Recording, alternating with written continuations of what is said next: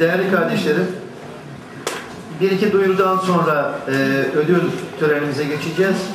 Dostler'de yapılan çalışmaların, yani burada yürütülen eğitim faaliyetlerinin, rutin olan eğitim faaliyetlerinin, kursların dışında bir takım kültür çalışmaları devam ediyor. Bunlardan bir tanesi Kültür Atlası adıyla e, ben Deniz ve birkaç arkadaşımızla birlikte yürüttüğümüz bir çalışma. Onu duyurmak istiyorum size. Kitap tahlilleri şeklinde bu devam ediyor. Ee, biz geçtiğimiz hafta başladık. iki hafta sonra yine çarşamba günü saat 6'da 18'de devam edecek. Ee, formatı şöyle. Biz bir kitap okuyoruz. Hep birlikte o kitap üzerine ve yazar üzerine değerlendirmelerde bulunuyoruz. Birbirimizden yararlanıyoruz. Zevkli geçiyor bizim için. Önümüzdeki iki hafta sonra okuyacağımız kitap e, Bilge Kral Aliye İzzet Begoviç'in Zindan Hatıraları olacak. Çok güzel bir çalışma. Okuyarak gelenlerle birlikte buradaki bilgileri paylaşacağız. Özgürlüğe Kaçışım adıyla Aliye'nin rahmetlinin rahmetle analım kitabı. Diye bir programda Ali Serenli hocamızın satır arası söyleşileri başlığı altında çalışmalara devam edecek. Ayda bir kez olacak. Bu 21 Aralık'ta ilk programı da Ali Bey'in Cuma günü saat 19'da burada Samsun 19 Mayıs Üniversitesi İlahiyat Fakültesi'nde öğretim üyesi olan Cafer Sadık Yaran Bey'in İslam Ahlak Felsefesine Giriş adlı kitabı. Bunun formatı da şöyle olacak. Bir yazar bir konuk şeklinde olduğu için yazarla kitabı aynı ortamda kitabı okuyanlar katılacaklar buna ve burada da böyle bir e, tarzda devam edecek bu. Bunu da duyurmuş olalım. Ayrıca 2005 yılında Türkiye'de kurulan, İstanbul'da kurulan Kur'an'ı anlama platformu var arkadaşlar. Bu platform 3 yıldır bir yarışma düzenliyor. Bu yıl Türkiye genelinde 37 merkezde 3. yarışma düzenlendi. Dostler'de yaklaşık 3 yıldır bu platforma üye. Dolayısıyla bölge olarak Samsun'da da bu sınavlar yapılıyor. Bu sınavlar yapıldı ve sonuçları değerlendirildi, açıklandı. Şu anda burada birinci, ikinci, üçüncü olan kardeşlerimize de biraz sonra hediyeleri takdim edilecek. Şimdi bu duyurularımızdan sonra ben hemen bu törenimize geçmek istiyorum hocam. Mehmet Bey'i de bu konuda sabırsızlandırmayalım. Evet. Ben anlatacaklarımı anlatacağım. Öyle değil mi? Geri kalanlar sabretsin. evet. Teşekkür ediyorum hocam. Ee, arkadaşlar bu yarışmada ödül alan kardeşlerimizden önce ben 8 yıldır bu dernekte Kur'an üzerine tefsir çalışmasını, tefsir sohbetini sürdüren üniversitemizin öğretim üyesi Profesör Mehmet Okuyan Bey'e e, dernek olarak bir hediyemiz olacak, bir ödülümüz olacak. E, Samsun'da 19 Mayıs Üniversitesi'ne rektör olduktan sonra kültürel çalışmalara heyecanla katıldığını takip ettiğim e, rektörümüz Hüseyin Akan Bey, Profesör Doktor Hüseyin Akan Bey'i Mehmet Bey'e hediyesini vermek üzere huzurunuza davet ediyorum. E, hocam buyur.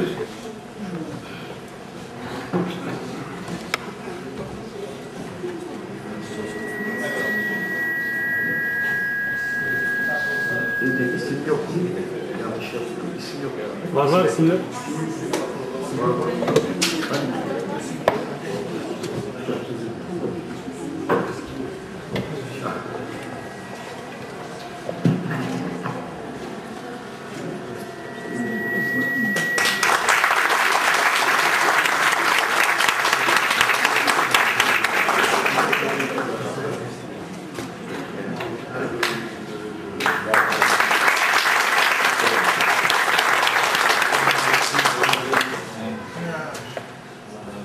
Hocam Sayın, teşekkür Rektör, ederim. Sayın Rektörüme dedim ki 8 senedir anca sizi çağırabildik buraya. Demek ki yeni ödüller üretledim Sayın Rektörümüz gelir yani. Olduğu zaman gelir.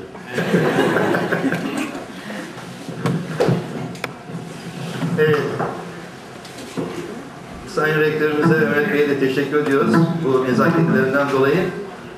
Şimdi değerli kardeşlerim, bu az önce adını ettiğim Kur'an'ı anlama platformunun düzenlediği yarışmada Kur'an-ı Kerim Meal yarışması adıyla düzenlenen bu yarışmada derece alan kardeşlerimize ödüllerini e, vereceğiz. Birinci olan kardeşimiz Samsun'dan katılmış bu yarışmaya. Ev hanımı iki çocuk annesi olan Gamze Çelik. Kendisini sahneye davet ediyorum.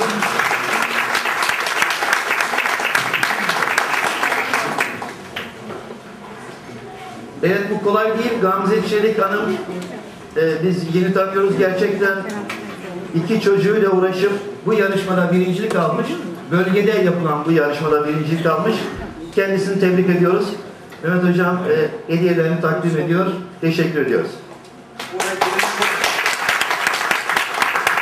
Bu kısmı sembolik, bu kısmı ağır. Ama asıl ağır olan Kur'an'ın manasıyla buluşmuş olması kardeşimizin. Manasına buluştuğu kitabı hayatına taşımasını Cenab-ı Hak nasip etsin. Hayır olsun inşallah. Evet. Teşekkür ediyoruz. Tebrik ediyoruz. İleriki yarışmalarda tekrar başarılar diliyoruz.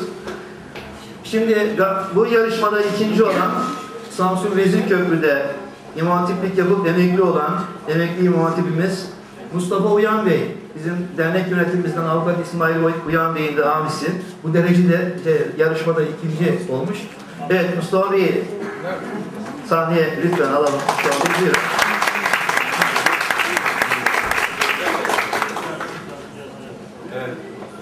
Mustafa Bey aileden sayılır. Ee, ailece gerçekten İsmail Bey vesilesiyle bütün fertleri tanıdık. Onlara da Kur'an'ı yaşama noktasında hanelerini, dünyalarını ve ahiretlerini şenlik kılması noktasında Cenab-ı Hak yardımını ihsan eylesin diye dua ediyorum. Bunun ağırlığı öbürünün yarısı kadar. o da kilodan farkı kapatıyor.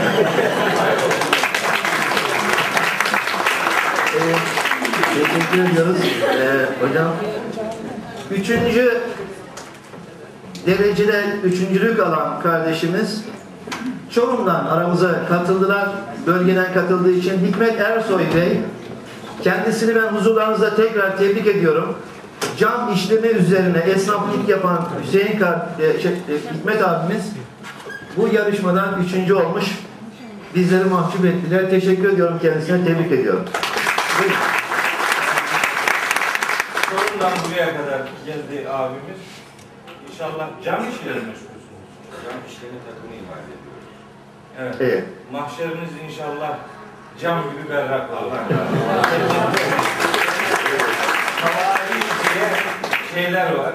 Efendim zehep diye, fidda diye madenin en kalitelisinin olduğu yerde de işleme imkanını Cenab-ı Hak size de bize de lütfeylesin inşallah. Evet. Teşekkür ediyorum. Ee, hocam iki şeyimiz kaldı. Siz e, oturabilirsiniz Mehmet Hocam. Ben Hüseyin Bey'i yoracağım biraz. Teşekkür ediyorum hocam. Değerli dostlar şimdi de derneğimize, dostlara birçok açıdan hem gönül desteği olan hem de katkılarını eksik tutmayan e, Ankara'da Fecir yayınları var biliyorsunuz. E, Birçok kitabı var. Bu arada duyurmuş olalım. Kur'an-ı Kerim anlama konusunda da çokça sayıda kitapları olan bu Fecir yayınları ve Yön grubuna da teşekkür ediyoruz. Ve kendilerine onlar adına Halis Gökçe Bey'i buraya davet ediyorum. Hüseyin Mutlu Bey kendilerine bir hediye takdim edecekler. Halis Bey buyurun.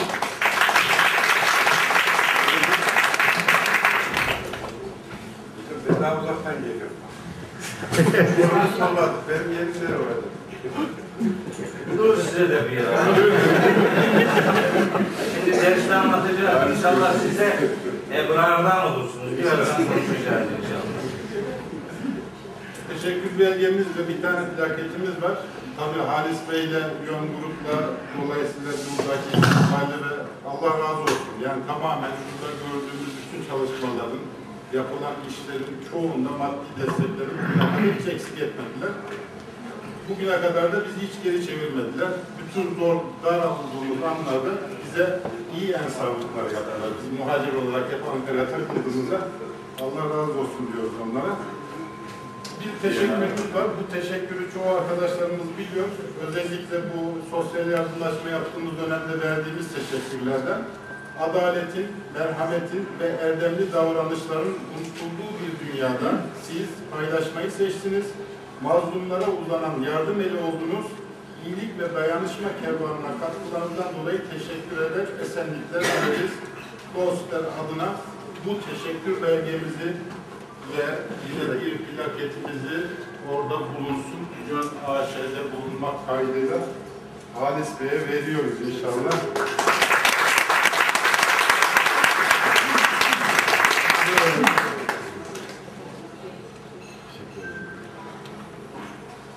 Tekrar tekrar. Evet biz de dostlar olarak e, Halis Bey'e ve Ankara'dan aramıza katılan şu anda misafirlerimize hoş geldiniz diyoruz ve e, Allah razı olsun diyoruz kendilerine. Son olarak arkadaşlar e, Samsun'da dostlarımıze yardımcı olan, yardımlarını maddi manevi eksirgemeyen AKB Kömür Madencilik adına kendilerine bunlara teşekkür ediyoruz bu arkadaşlarımıza ve Şemsi Bey e, değil mi hocam? Burada mı kendileri? Evet. Şemsi Antika Bey hediyesini almak üzere buraya ya, lütfen buyurun hocam. Şemsi Bey'i biliyoruz. Yani Kur'an derslerimizin müdahil öğrencilerimizden, hocamın sürekli takip edenlerinden. Allah kabul eylesin. Bu dönemde yerlerim yok mu? Hocam bak, resmi satıyor, bir şey yapamıyor. Ben bu kadar da yok. Benim, benim sözüm mükemmel. Ben şimdi Şerif Bey'i fazla deşifre etmek istemiyorum. Ama bugün okuyacağımız ayet grubunun bir tanesi doğrudan arkadaşla alakalı O ayeti işlerken ona gönderme yapıyor müsaade ederseniz. Gerçekten harikulade bir kardeşimiz. Ona duanızı eksik etmeyin.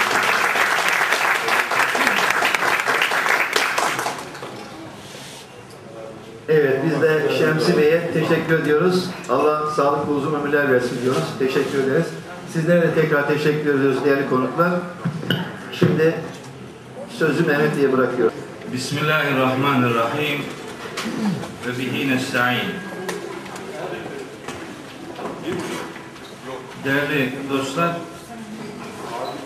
hepinizi selamların en güzeliyle, Allah'ın selamıyla selamlıyorum. Allah'ın selamı, rahmeti, bereketi, afiyeti, mağfireti üzerinize olsun. Ödül aldık.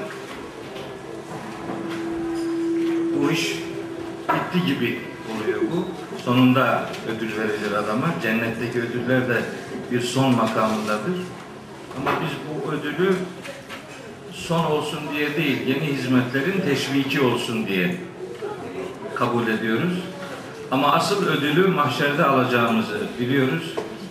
Bu cam e, nesneler ya da bu işte ne derler ahşap e, plaketler Şimdi birazdan okuyacağımız ayetlerde vaat edilene göre aslında hiçbir anlam ifade etmiyorlar şeklen.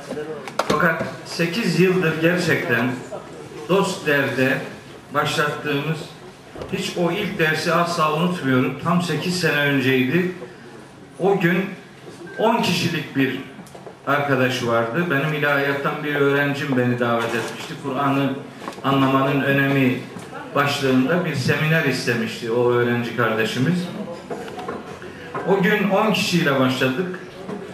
Şu gün elhamdülillah 150-200 kişiyle devam eden harikulade bir Kur'an dersi yapıyoruz. Eskiden bunların isimleri pek yoktu. Şimdi bunlara Kur'an halkaları falan diyorlar. Biz henüz halkanın madeni icat edilmeden biz hizmetimizi başlatmıştık. Bizimki Kur'an halkası, tefsir halkası, Allah'ın kitabını anlama, o kitapla hemhal olma, o kitabı yaşama, o hika- kitabı hayata taşıma noktasında bir gayretle ve mahza Allah rızasını hedef alan bir çabayla, arı duru bir niyetle yola çıktık. Rabbim bizi hiç mahcup etmedi. Hiç hata yaptırıp önümüze baktırmadı. Vahyini anlama noktasında bizi hiç tökezletmedi. Bu itibarla üniversitede yaptığım 25 yıllık hizmet hayatımın üniversitedeki kısmı elbette bir görev şuuruyla devam etti. Aa, Ama bu DOSDER'deki dersler karşılığı dünyevi hiçbir beklentiyle asla izah edilemeyecek bir hizmet kalemi olarak hayatımızda yer etti. O itibarla tabi plaketi bize veriyor arkadaşlar ama bence plaketi aslında siz hak ediyorsunuz. Çünkü not, diploma, maaş, mevki, görev, dünyalık, milyonların, milyarların peşine koştuğu değerlerin hiçbirini, hiçbir itibarın konusu yapmadan mahza Allah'a kul olma duygusuyla 8 yıldır tatil gününüzü burada bulunmak ve tatili ibadete dönüştürme duyarlılığını ortaya koyduğunuz için gerçekten ben yürekten hepinize çok çok teşekkür ediyorum.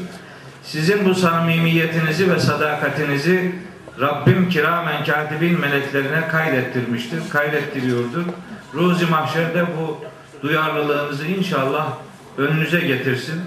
Orada ödüllerin en büyükleriyle sizin de bizim de buluşmamızı nasip ve müyesser eylesin. Bu vesileyle tekrar tabi burada hizmet yapmamız bir üniversite mensubu olarak ister istemez üniversite rektörlüğüyle de bağlantılı bir mahiyet arz ediyor. Eğer üniversitemizin bize bakışında, bize yaklaşımında çarpık bir göz olsaydı biz bu hizmetleri bu rahatlıkta yapamayacaktık. Sağ olsunlar onlar da yüreklerini ortaya koydular. Onlar da bizim Kur'an'ı anlama ve anlatma hizmetimize maddeten ve manen destek oldular.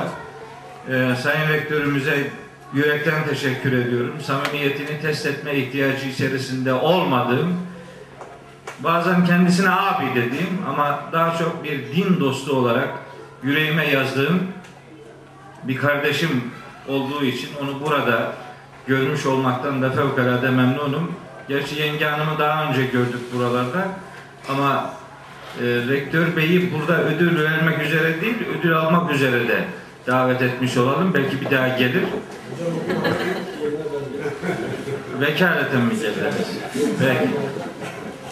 Ama bugün anlatacağım konuları yengenin doğrudan benim ağzımdan dinlemesini isterdim. Siz aktaracaksınız ama peygamberler hariç aktarıcıların hiçbiri hatadan masum değildir.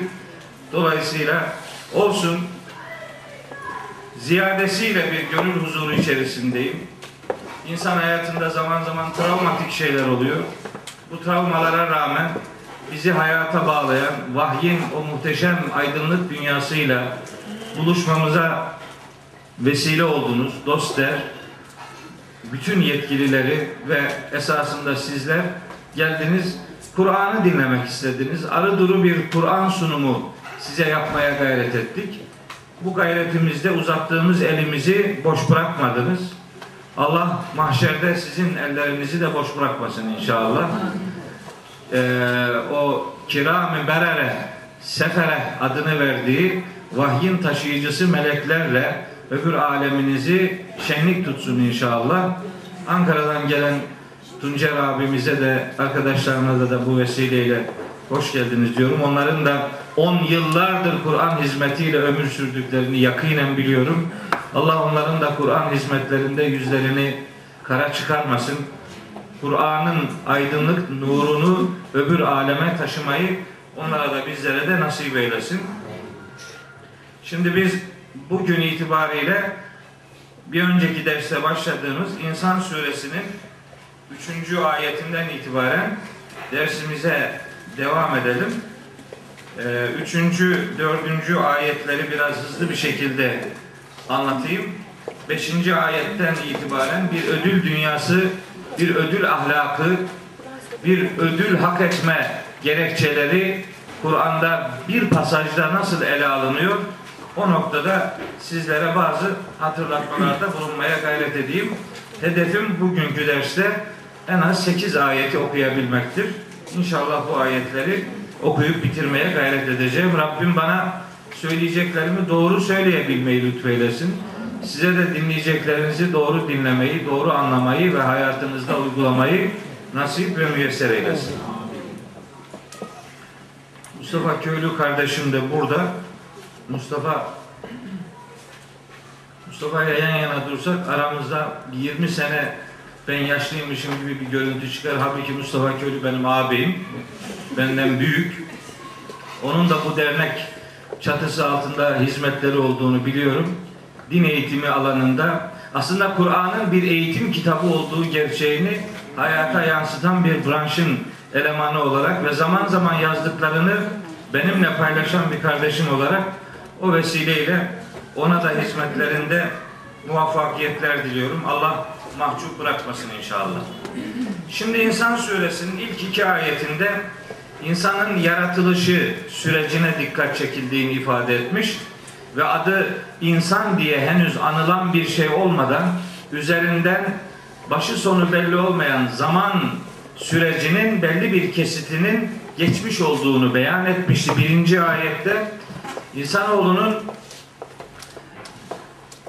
elementer tabiattaki yapısına zımnen işaret eden birinci ayetten sonra onun biyolojik yapısına da ikinci ayette temas ederek döllenmiş yumurtadan yaratıldığını her insanın bir döllenmiş yumurtanın ürünü olduğunu beyan eden ifadesiyle yaratılışın gayesini imtihan diye Rabbimizin belirlediği mesajına yer verilmişti ikinci ayette. İmtihan başarılı uygulansın diye insanoğlunu hakikatı anlayan, hakikatı görebilen bir şekilde dizayn edildiği, programlandığı beyan edilmiş idi. Şimdi onun devamı olarak Üçüncü ayette buyuruyor ki Yüce Allah Estağfirullah. İnna hedeynahu sebil. Biz insanoğluna hakikat yolunu gösterdik. İmma şakiren ve imma kefura. Şimdi ister şükredici bir mümin olur, ister küfredici bir nankör olur. Kendisi bilir. Kur'an'ın irade hürriyetine dair berceste ayetlerinden biri işte bu ayettir. Biz hakikat yolunu gösterdik. İnna hedeynahu sebil. Es-sebil hakikat yolu, yol, belli yol. Başında elif lam olduğu için belli bir yol, niteliği olan bir yol. Hatta gündemde olan yol manası veriyoruz es-sebil kelimesine. Kur'an-ı Kerim'de bu hidayet kavramı ile ilgili çok kısa bir iki ayet hatırlatmak istiyorum. Onları hatırlatmazsam biraz sonra söyleyeceklerim havada kalabilir. Ala suresini burada işlemiştik hatırlayacaksınız. Ala suresi tabi yıllar oldu. O surenin ilk ayetlerinde Yüce Allah şöyle bir ifade buyurmuştu. Estağfirullah. Sebbih isme rabbikel a'la ellezî halaka fesevva vellezî kaddera feheda Rabbinin en yüce adını tesbih et. O Allah ki insanoğlunu yaratmış, onu düzene koymuş. Her özelliğini inceden inceye takdir edip bir ölçüye kavuşturmuş, sonra da her varlığa hidayetini vermiştir. Heda, hidayet vermek demek. Şimdi biz hidayet vermek ifadesini duyunca daha çok ve öncelikli olarak insanı ve insanın doğru yola ulaştırılmasını anlarız. Oysa Ala suresinin 3. ayetindeki heda fiili insanla sınırlı bir kavram değildir. Oradaki heda her varlığın varlık gayesine uygun olarak bir rotaya sahip kılınması demektir. Hidayet her varlıkla alakalı bir kavramdır. Bir varlık ne için yaratılmışsa ona uygun programlanmasına onun hidayeti denilir. Mesela Taha suresinde geçer Hazreti Musa'ya ve Hazreti Harun'a Firavun sorar der ki Kale femen rabbukuma ya Musa Ey Musa sizin Rabbiniz de kimmiş yani? Dalga geçiyor tabi. Allah'ı tanıma niyetiyle sorulmuş bir soru değil. Alay içerikli bir soru. Hz. Musa bu soruya cevap veriyor. Tam da bu kavramı kullanarak. Buyuruyor ki Estağfirullah. Kale Rabbuna ellezî a'ta külle şeyin halkahu sümme heda. Bizim Rabbimiz öyle bir varlıktır ki her şeyin yaratılışını o vermiştir ve her şeye hidayet o sağlamıştır. Her şeyin hidayeti vardır. Buradan hareketle insana yönelik hidayet kavramı daha çok bizim fıtrat dediğimiz şeyle karşılanır. İnsanın hidayeti onun fıtratıdır. İnsanın fıtratı tek Allah kabul edecek şekilde ya da Allah'ı tek ilah kabul edecek şekilde programlanmasıdır. Hamurunun öyle yoğrulup şekillendirilmesi demektir. Hidayetin insandaki karşılığına fıtrat diyoruz ve biz buna ilahi kodlama diyoruz.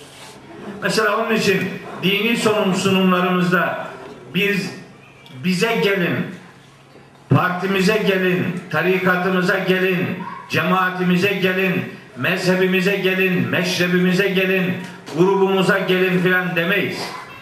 Biz sadece davetimizi Allah'a ve onun yoluna gelin deriz. İfademizi böyle şekillendiririz. Sonra da daha sloganik bir çıkış olsun diye de siz kendinize gelin deriz. Çünkü kişinin kendine gelmesi fıtratıyla buluşması demektir. İşte insanoğlunun hidayeti fıtratıyla buluşması demektir. Allahu Teala'nın onu kodladığı Allah'ı tek ilah olarak kabul edebilme e, özelliğiyle buluşması demektir. Dini sunumlarda eğer insanlar kendi egolarını, kendi kanaatlerini, kendi kültürel şartlanmışlıklarını, öteden beriden kazanımlarını, dini sunumlarının bir parçası ya da dinin bir argümanı gibi sunmayıp mahza, arı duru, çıplak bir din sunumu yapsalar, yani Kur'ani hakikatleri insanlara aktarsalar, bu aktarımda yüzde yüz muannitlik yapan düşmanlar hariç insanların çoğu ikna olacak ve hakikate teslim olacaklardır. Ama gelin görün ki din adına sunumlarda Allah'ın kitabı değil başka şeyler sunuluyor. Başka şeyler anlatılıyor. Böylece ilahi hakikatlerin insan fıtratıyla uyuşmadığı gibi bir sonuç insanların gündemine geliyor. Halbuki Allah'ın temelde iki kitabı var. Bunlardan biri vahyettiği kitap, bir diğeri kainat kitabı. Kainat kitabının bir başka versiyonu insan kitabıdır. İnsan kitabında da muhatap onun fıtratıdır. Her kitabın yaratıcısı Allah'tır. Yaratıcısı Allah olan kitapların birbiriyle çelişmesi mümkün değildir. Öyleyse dini sunumlarımıza dikkat etmek, dini anlatımlarımızda doğru bir sunum gerçekleştirmek mecburiyetindeyiz. Yoksa Kitabullah dediğimiz vahiy ile Kitabullah dediğimiz ya da Sünnetullah dediğimiz Allah'ın yazılı kitabı dediğimiz tabiatın içerisindeki insan fıtratının bu noktada herhangi bir çelişki yaşaması mümkün değildir. Yaşanan problemin en büyük sebebi dini sunumlarda doğru referansa ulaşamamak ve referansa doğru ulaşamamanın sonucu olarak da doğru bir sunum yapmamak ya da yapamamaktır. Hidayet ilahi kodlama ise ve her varlığın bir hidayeti mutlaka var ise o hidayetin temel ilkeleri Kur'an'da belli sistemler içerisinde sunuluyorsa Kur'an'ı insana sunmak onun hidayetiyle buluşmasına zemin hazırlamak demektir. Hatırlayacaksınız ben bu derslerde zikir, zikra, tezkire kalıplarını, kelimelerini çok konuştum. Zikir hatırlamak demektir. Tezkire hatırlatmak demektir. Siz birine bir şeyi hatırlatıyor olabilecekseniz o şeyi ona önce öğretmeniz lazım. Önce öğreteceksiniz ki sonra yaptığınızı hatırlatma densin. Kur'an'ın adı hatırlatmadır. Neyi hatırlatıyor bize? Bize hatırlattığı şey daha önce ne zaman bildirilmişti? İşte bunun cevabı fıtratımıza yazılmıştı şeklindedir. Allah'ın fıtratımıza yazdığı hakikatler vahyin teker teker cümlelerinde yer bulmuştur. O itibarla vahiy zikirdir.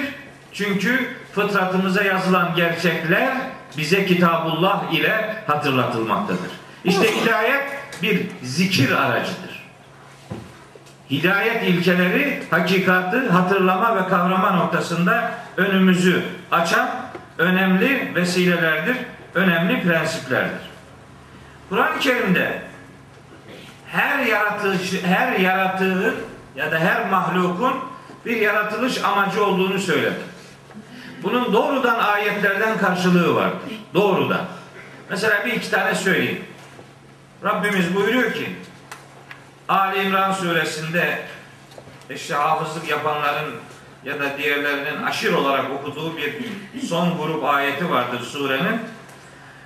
O ayet grubunda Ali İmran 191. ayette buyuruyor ki tabi 190'ı da okumak lazım 191'i beraber işte inne fi halqis semavati vel ardı ve ihtilafil leyli ven nehari le ayatin li ulil elbabi ellezine yezkurun Allah kıyamen ve ku'uden ve ala cunubihim ve yetefekkerune fi halqis semavati vel ardı kainat kitabından ders yaparlar diyor Allah Teala meselenin kabuğunda kalmaz. Lübbüyle, özüyle ilgilenirler. Çekirdeğin içi içine taliptirler. Ulul elbab o demek. Meselenin kabuğunda değil, özünde olabilmeyi başarmak, ulul elbab olmaktır. Onun için kainat kitabı iyi bir dershanedir. Kainat kitabı iyi bir laboratuvardır. Bunun incelenmesi her bilim anlamında bir Müslümanın meşguliyeti Kur'an'ın ona yüklediği bir ödevdir. Bunu insanlar bilmelidirler. Biz ibadet denince namaz, oruç, hac, zekatı hep önceleri, önceleriz. Halbuki kainat kitabını incelemek de tıpkı namaz kılmak gibi bir ödevdir, bir görevdir. Onun için üniversitelerinin, üniversitelerin her birimi, her fakültesi, her bölümü, her ana bilim dalı, hatta her bilim dalı Kur'an'dan bir damarıyla beslenebilecek bir e, hassasiyete sahip olmalıdır. Çünkü Kur'an dini ilimler, beşeri ilimler diye bir ayrımı şiddetle reddeder. Kur'an için ilimler tek kalemin sonuçlarıdır. Bunun dinisi dinsizi olmaz. Bütün ilimler Kur'an'dan nemalanmak durumundadır. Kitabullah bize bunu öğretiyor. İşte kainat kitabı böyle bir bilim laboratuvarıdır. Bunun üzerinde düşünür ulul elbab denen insanlar böylece ellezine yezkurun Allah'a Allah'ı zikrederler. Yani Allah'ın kainata olan hükümranlığını fark ederler. Allah'la beraber olmanın derin huzurunu yaşarlar. Bu huzuru hayatın akışında da dingin halinde de efendim yatarken de kıyamen kuuden ve ala cunubihim demek. Hayatın her anında ve her alanında Allah'ı zikre kodlanmışlık demektir. Kuud efendim kıyam ve ala cunub üzere olmak hayatın her alanını kapsamak demek. Bunun bu üçünün dışında bir alan daha kalabilir. Onun adına da amuda kalkmak derler. Öyle de dolaşan hiç kimse yoktur. Dolayısıyla bu üç hal hayatı özetleyen halde. Allah'la yaşamayı öğretir din. Bunu sıklıkla söyledik. Burada da ona vurgu yapılıyor. Ondan sonra diyor ki Rabbena ma halakte hada batila. Ya Rabbi sen bütün bu kainatı, bu, bütün bu mükevvenatı batıl olsun diye, boşuna olsun diye yarattın. Bunu kim der? Bunu incelemeden demek slogandır. Bunu ancak inceleyenler deyince bunun anlamı olur.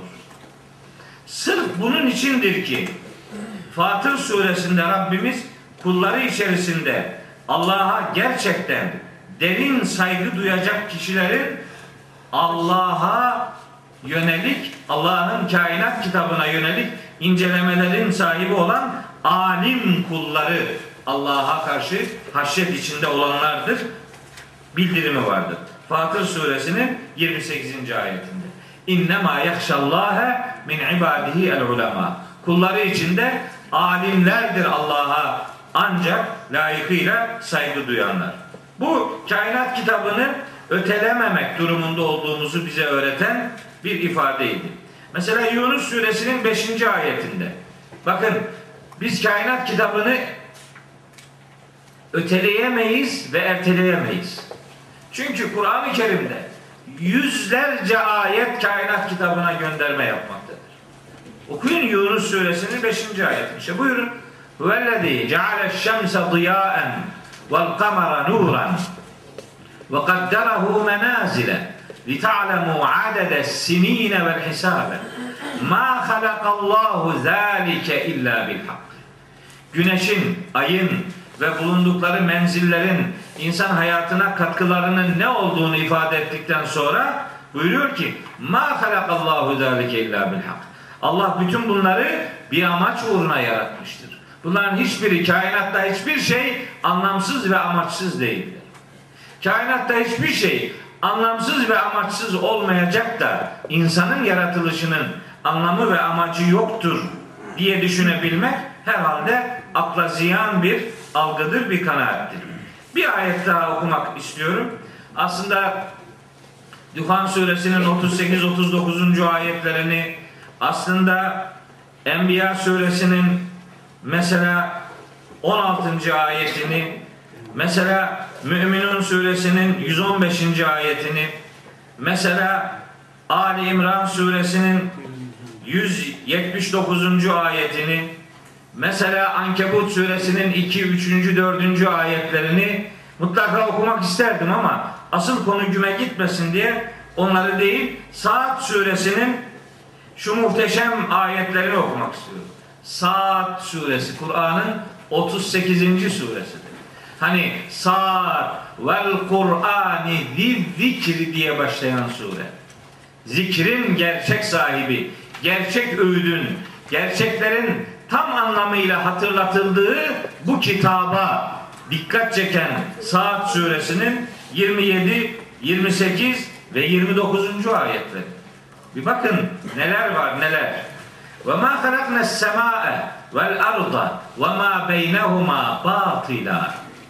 Biz göğü, yeri ve arasında bulunan şeyleri batıl olsun diye, laf olsun diye, anlamsızlık olsun, abes olsun diye yaratmadık.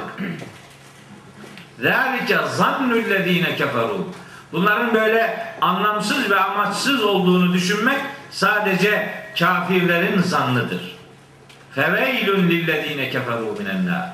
Hakikatin üzerini örten bu nankör insanların ateşle karşılaşmalarından dolayı vay haline.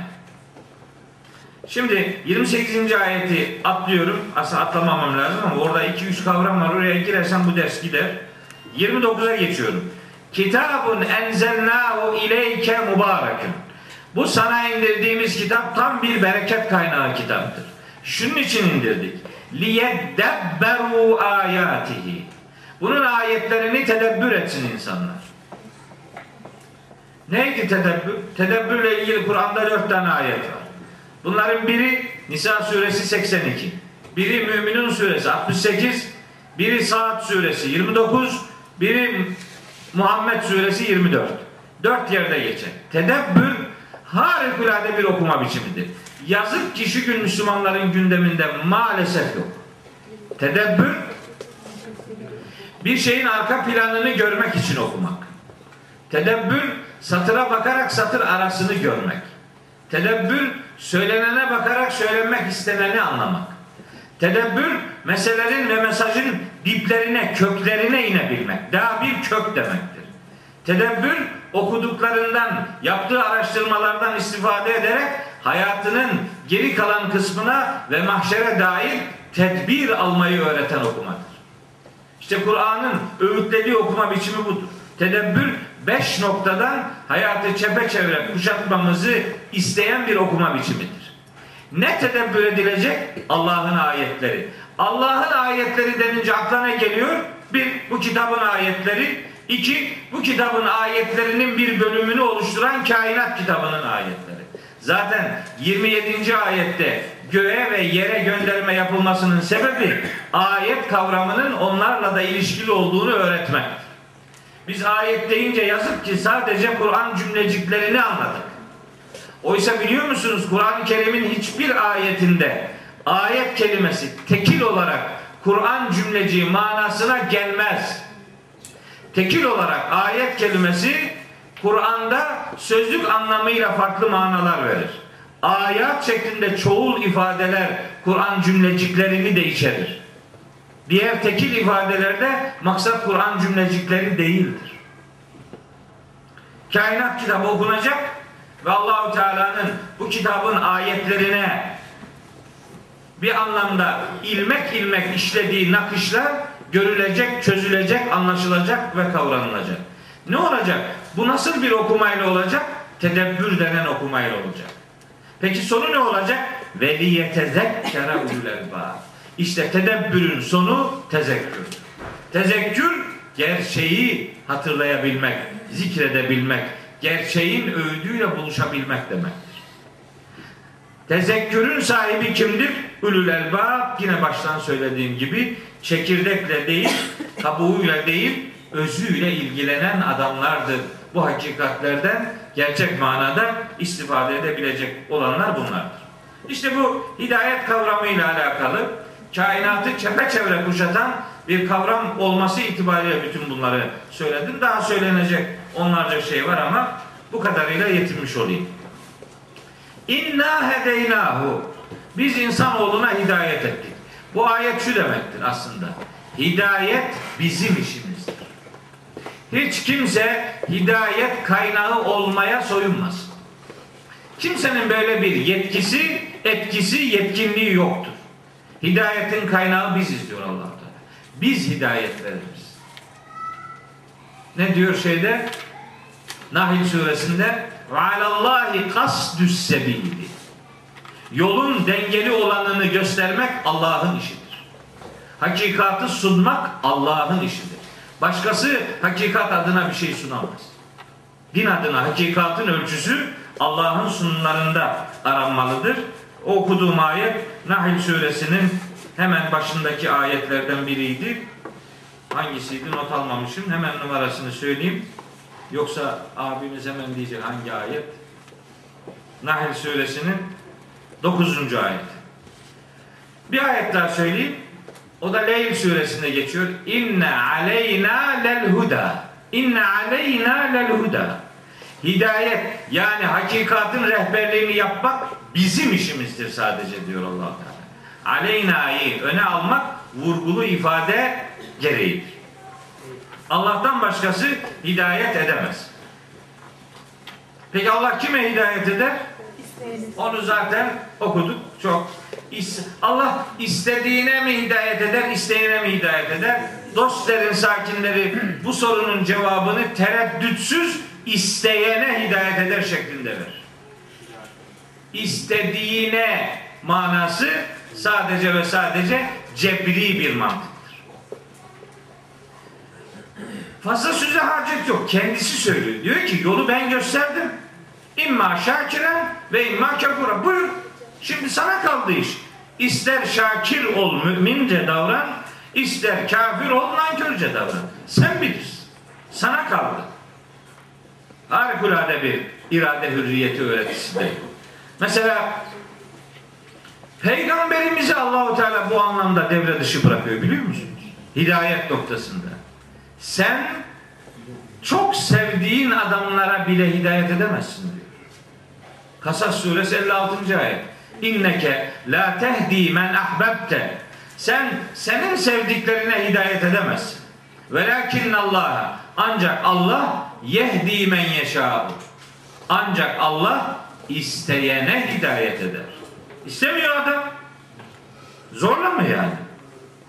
Zorla bir adamı hidayete davet edip onun hidayet üzere olmasını istemek aslında onu tipik bir münafık yapmaktır.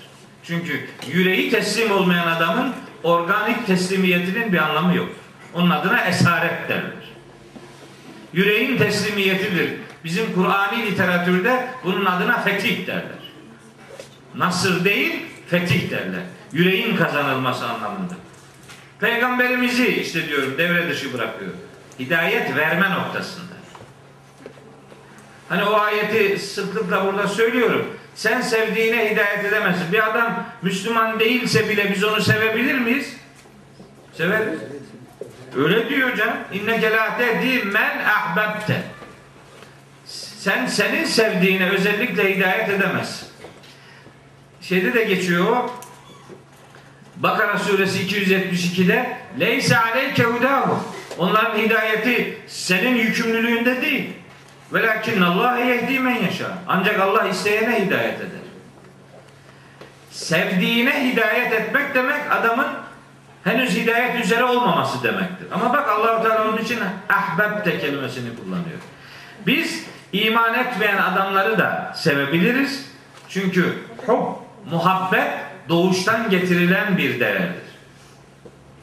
Ama imani ortak payda yoksa onun muhabbeti olabilir ama onun meveddeti olmaz. Muhabbetle meveddet farkını ortaya koymuştur. Demiştik ki meveddet içini dini değerlerin doldurduğu sevgiye derler. Dini değerler ortada yoksa onlara karşı meveddet üretilemez, oluşturulamaz. Zaten bu mümkün de değildir. Mümtehine suresini bu vesileyle bir okumanızı tavsiye eder. Mümtehine suresi muhabbet ve meveddet farkını ortaya koyan harikulade bir suredir. E, arkadaşımın sorusu var da, hidayet, Özelse özel sor. Yok, hayır, hayır. Hidayet başlangıç mı, sonuç mu? Hidayet istek anlamında başlangıçtır, onaylama anlamında sonuçtur. İki tarafı da olan bir kavramdır. Kalpleri evirip çeviren Allah'ın Allah kalpleri evirip çevirir de kalbimi evir çevir diyenin kalbini çevirir. Yani kalbini Allah'a teslim etmeyenin kalbini çevirmez allah Teala. Ameliyat masasına getirip ameliyat ortamında doktora teslim olana ameliyat uygulanır. İnadına inadına karşı çıkana ameliyat uygulanmaz. Öyle bir ameliyat yapılmaz yani. Dolayısıyla hidayet kişinin kendini hazır hale getirmesidir. İhdina sırat-ı müstakim yok mu işte? Sırat-ı müstakimi istemek. Sırası gelir hidayet kavram olarak sebep olur. Sırası gelir kavram olarak sonuç olur. Hidayet üzere olmak. Mesela Kur'an'ın Hüden lil muttakin diye tanıtımı vardır Bakara suresinde. Ne demek bu? Kur'an muttakiler için hidayettir. Zaten adam muttaki olmuş. Bunun için bir daha hidayete ne gerek var? Muttaki için hidayet sonuçtur. Ama oradaki sonuç hidayet üzere kalmak anlamında sonuçtur. Muttakilerin hidayetine konu olmak bir adamın muttaki kalmasını sağlamaktır. Ben onu sporcu diliyle hep örneklendiriyorum. Diyorum ki şampiyon olmak için çok antrenman yapmak lazım. Çok çalışmak lazım. Çok çalışırsanız şampiyon olursunuz. Ama nasıl olsa şampiyon olduk deyip de yatarsanız şampiyon kalamazsınız. İşte Kur'an'ın hidayet oluşu hem şampiyon yapmaya hem şampiyon kalmaya yöneliktir. Hidayet hem kişiyi ideale hazırlar hem o idealde kalmasını sağlar. O itibarla kavram geri gelir, sebep olur, yeni geri gelir sonuç olur.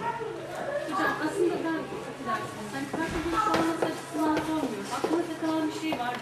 Aydınlanması için soruyorum sadece. Geçtiğimiz sene biz bir yazarı ağırlamıştık. İsmini hatırlayamıyorum şu anda ama. Onun ısrarla söylediği bir şey vardı. Dedi ki Kur'an-ı Kerim benim başucu kitabımdı dedi. O dönem çok e, hani dile getirmek istemiyordu ama ateist olduğu dönemde Kur'an-ı Kerim'in işte Allah muhafaza hatalarını bulmak için sürekli araştırıyordum diyor. Ayetleri okuyordum, okuyordum, okuyordum diyor.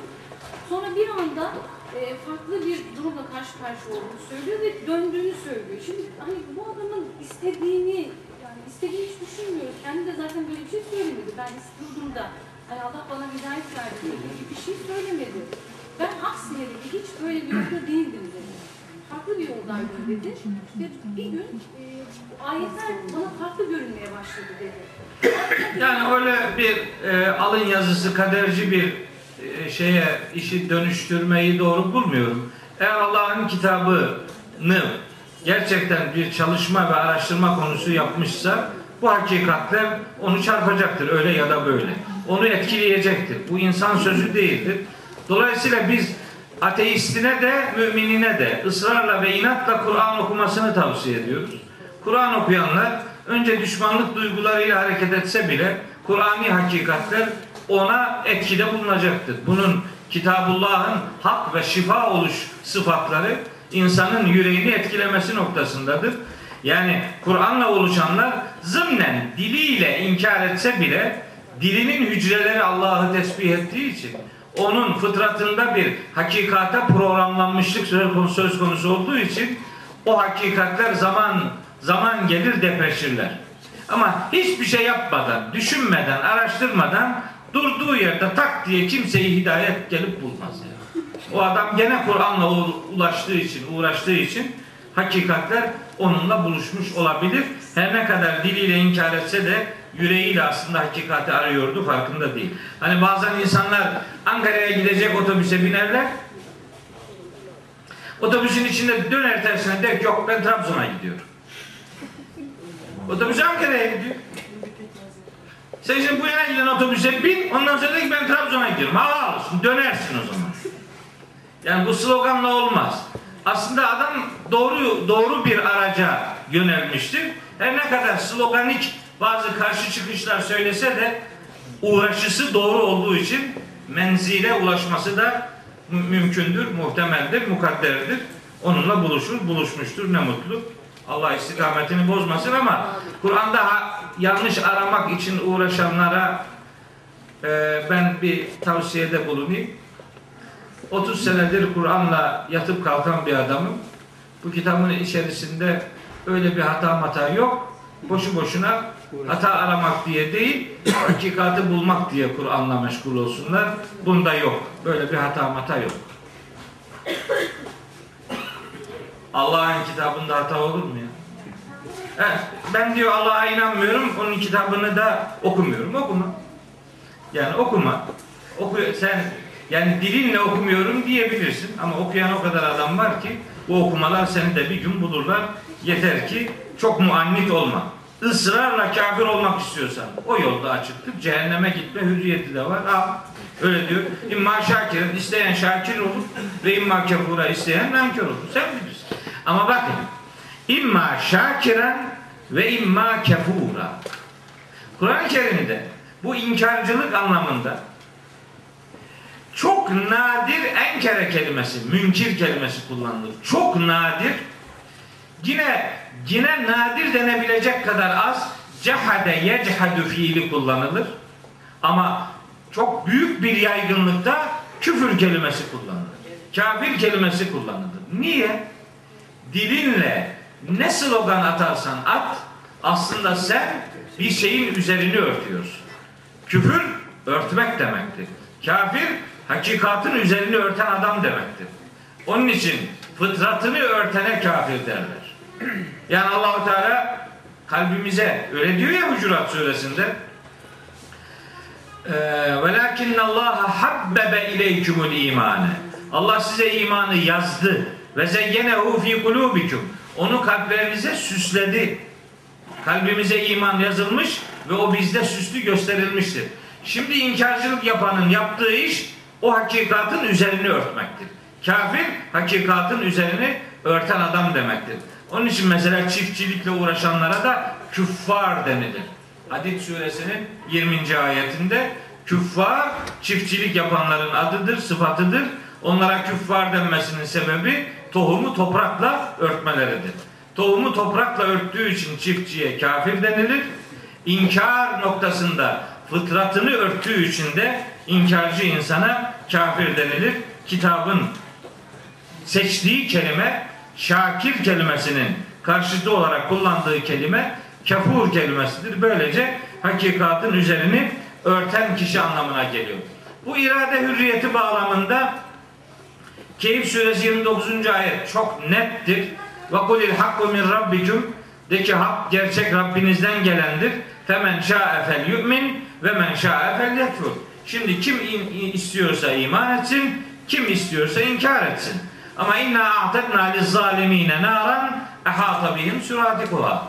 Zalimlere etrafını surlarla, surların çevrelediği bir ateş hazırladık haberi olsun. Sonucuna katlanmak kaydıyla kişinin inkar etme hürriyeti vardır. Tegabun suresinin ikinci ayeti de bunu bize verir. Huvellezî halakaküm. Sizi yaratan Allah'tır. Feminküm kafirun ve minküm müminun. İçinizde kafir olan da var, mümin olan da var. Hatta feminküm kafirun ifadesinin öne alınması daha çoğunluk kafir olacak demektir. Ve minküm müminün içinizde mümin olanlar da çıkacaktır. Azınlıktır. Hani diyorlar yani Mehdi asrında yaşıyoruz. Mehdi var da Mehdilerimiz var dolu. Facebook'tan bu ara yeni Mehdiler buluyor. Genç, böyle delikanlı, sakallı.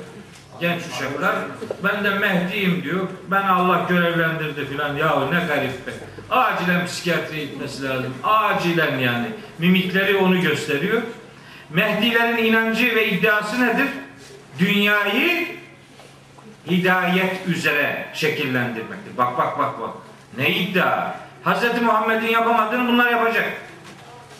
Yusuf suresi 103. ayeti bir kere okusa bunu demeyecek yani. Kere okumuyor. Ne diyor orada? Ve ma ekserun nasi velev haraste bi müminin. Sen ne kadar üzerine düşsen de insanların çoğu iman etmeyecek. Allah iman etmeyecek diyor. Bizim Mehdilerimiz iman garantisi veriyor. Ben Mehdi ol, Meh- Mehdi'yim ve ortalığı dümdüz edeceğim diyor. Her taraf hakikat olacak. İsrail de diyor mesela böyle. Can kardeş olacağız. Bunlar bizim canımız ciğerimiz. Ya ne kadar ne demesin. Canımız ciğerimiz. İsrail'den can ciğer olmak. Ne kadar sloganik şeyler. Ne kadar Kur'an'dan beslenmeye iddialar. Ne garip kabuller. Nasıl olur insanlar mesela böyle şeylere itibar ederler? Anlamak, kavramak mümkün değil. Evet. İnna hadeynahu sebil. İmma şakire ve imma kefurayı böylece biraz uzun oldu ama söylemiş olayım. Şimdi ayetler okuyacağım hiç şey yok. Yani burada not aldım ben bunlar daha bu kağıda sıra gelmedi. Bununla uğraşıyoruz hala. Vahiy katiplerinin yazdığı şeyler gibi bunları deste deste biriktiriyorum. Bayağı bir yekün oldu. Ama bu elden başkası da bunları anlamaz. Böyle şifreli şeyler genellikle. Yani kimse bunlara talip olmasın. Benden başkasına bundan bir iş çıkmaz. Evet, bir hanım teyze gelmişti. Bir gün de oğlum ben senden bu kağıtları istiyorum. Ne yapacaksın? Bunlar dedi çok emek verilmiş. E olsun dedim. Onların kaynağı bu. Sen bunu al. Bunlarda hata olur bilmem ne olur. Burada hata yok Allah'ın izniyle. Şimdi bak. İnna a'tedna lil kafirin. Biz kafirler için hazırladık. Ne hazırladık? Hani dedi ya isteyen şakir olur, isteyen kafur olur. İsteyen mümin olur, isteyen kafir olur. Siz bilirsiniz. Ha bu küfür şükür, iman küfür noktasında Allahu Teala'nın pozisyonu nedir? Onun cevabını mutlak surette bu konuların konuşulduğu her platformda Zümer suresinin 7. ayetini bilmek gerek. Bakın Zümer suresinin 7. ayeti eğer bilinmezse Kur'an'ın hidayet adına, küfür adına, şükür adına, insan hürriyeti adına söylemleri asla anlaşılamaz. Zümer suresi 7. ayet berceste ayet. Temel ayet budur. Oradan bakılacak. Ne diyor orada? İntekfuru. Siz eğer nankörlük yapar, hakikatin üzerine örterseniz fe innallaha ganiyyun ankum. Allah sizden zengindir. Çok iş yani. Sen kafir oldun da çok büyük iş. Hazreti Peygamber öyle diyor. La yenfa'uhu şükrü men şeker ve la yedurruhu küfrü men kefer. Şükredenin şükrünün Allah'a yararı olmadığı gibi küfredenin küfrünün de Allah'a zararı olmaz. Çok iş yani. İnna Allaha ganiyyun ankum. Allah sizden zengindir. Ve la yarda li ibadihi el küfre.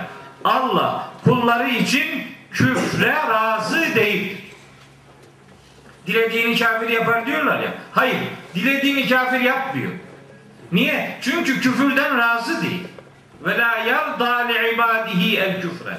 Kulları için küfren razı olmaz Allahu Teala. Ve in teşkuru leküm. Eğer şükrederseniz Allah sizden razı olacaktır. Öyleyse şükür ya da küfür noktasında iradenin devreye girmesi lazım. Ne istiyorsan sonucuna katlanırsın diyor allah Teala. İşte sonuç. İnna a'tedna lil kafirin. Kafirler için hazırladık. Selasile, korkunç zincirler ve aglalen, korkunç halkalar, bukağılar ve sa'ira, korkunç bir alev hazırladık. Yani buna hazırsanız geçen Facebook'ta bir şey okudum. Acayip hoşuma gitti. Muhammed Ali diyor ki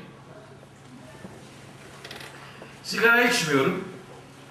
Ancak elimde mutlaka cebimde bir çakmak taşıyorum. Niye diye soruyorlar. Bir günah işlediğim zaman hemen onu yakıyorum. Parmağımı götürüyorum. Bu ateşe ne kadar dayanabiliyorsan o kadar günah işlemeyi göze al. Bunu hatırlatsın diye. Çakmak cebimde var. Sigara yakmak için değil. Günaha yaklaştığında bunu yapıyorum. Ne kadar dayanabiliyorsan, ne kadar dayanmayı göze alıyorsan o kadar günah işle. Evet. Onu diyor Allahu Teala işte. Yani onun Arapçası. Dayanacağın ne kadarına göğüs gelebileceksen o kadarını yap. Varsa kahramanlığın devam et. Ama selasil kelimesi mesela iki ayet numarası vereyim izaha girmiyorum.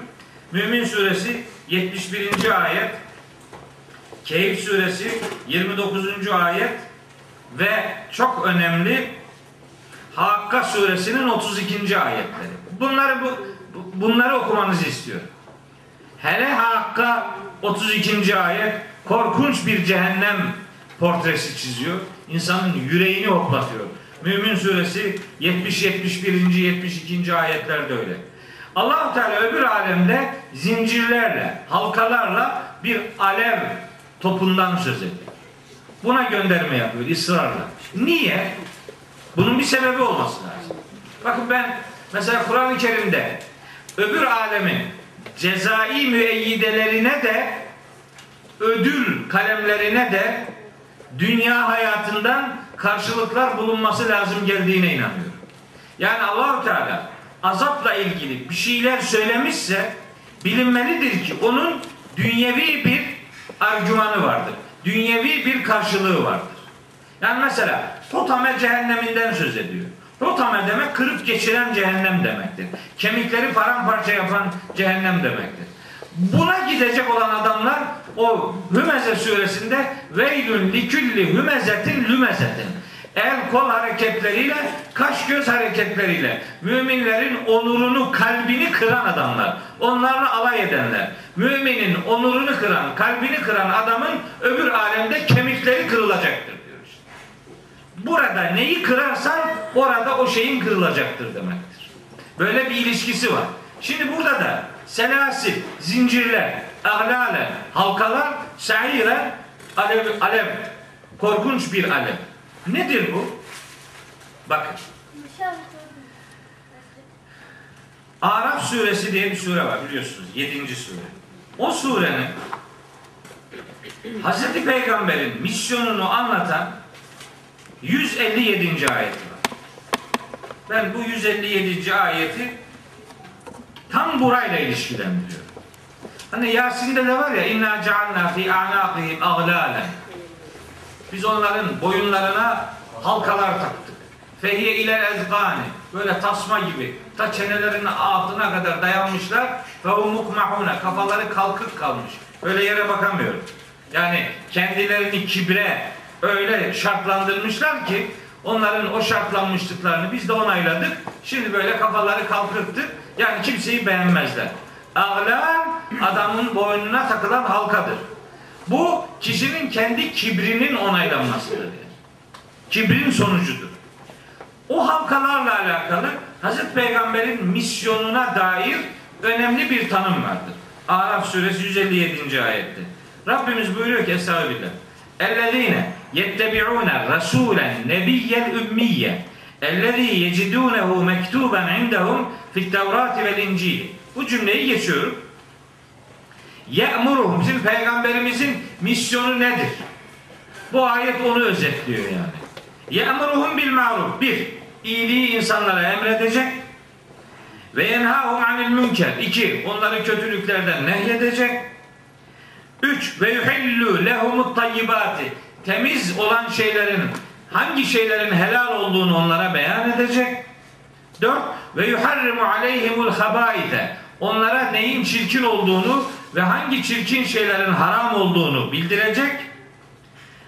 ve yada'u anhum şimdi burası aslında okumamın sebebi bu ayeti bu, bu cümle ve yada'u anhum israhum onların üzerinden ağır yükleri kaldıracak vada'an kaldırmak atmak demek ağır yükleri kaldıracak başka vel a'lalelleti kânet aleyhim kendilerinde bulunan üzerlerine edindikleri sahip çıktıkları adeta onsuz yapamayacağını düşündükleri o halkaları manevi şartlanmışlıkları yüreklerini kitlemişlikleri hakikate karşı kör ve sağır davranmışlıklarını söküp atacak diyor. Hazreti Peygamber'in misyonu insanların yüreklerine vurdukları ağlarını söküp atmaktır. İşte bu alemde Hazreti Peygamber'in misyonunu bu tür şartlanmışlıklar ve onların oluşturduğu halkalardan insanlığı kurtarmak şeklinde anlamazsak biz o halkaların ve o ağlalın, o selasilin mahkumu oluruz. Bu alemde hakikate zincir vuranlar, bu alemde kendi kalbini hakikate karşı kilitleyenler, halkalarla, tasmalarla kendini gerçeklerin dışına atanlar ve müminlere karşı zehir zemberek bir ateş sunumu yapanlar, onlara bu hayatı zindana çevirmeye gayret edenler öbür alemde zincirlerle, halkalarla ve alevli ateş ile karşılanacaklardır. İnna a'tedna lil kafirin. Onların dünyada yaptığına karşılık üzerini örttükleri hakikatlere ortaya koydukları düşmanlığa uygun olarak, mütenasip olarak yani cezaen vifaka diyor Nebe suresinde. Tam da uygun bir karşılık olarak onlara işte bu zincirler, bu halkalar ve sair denen alevli ateş uygulanacaktır. Buna karşı duyarlı, dikkatli, ciddi davranılması muhataplardan isteniyor değil. Evet, yani bu burada bırakabilirim. He? Bırakayım mı? Hani bir misafirlerimiz var. Evet doğru. Tuncay Bey bir daha gelmez. Yani misafirlerimiz var. Çünkü bu Ebrar'a başlayacaktım. Aslında Şemsi Bey'i anlatacaktım biraz ama Ebrar bir grup ayet bu. Bunun bir tanesini iki tanesini anlatmayla olmaz. Ebrar denen adam yiğitler. Bunlar Allahu Teala ibadullah diyor. Benim has kullarım. Allah'ın has kulları kimlermiş? Özellikleri nelermiş? Burada neler yapıyorlarmış? Öbür alemde nelerle karşılanacaklarmış? İsterseniz o ayet grubunu önümüzdeki derse bırakalım. Bu dersi iki ayetle hitama erdirmiş olalım. İnşallah haftaya surenin 5. ayetinden itibaren okumaya da- devam ederiz. Hepiniz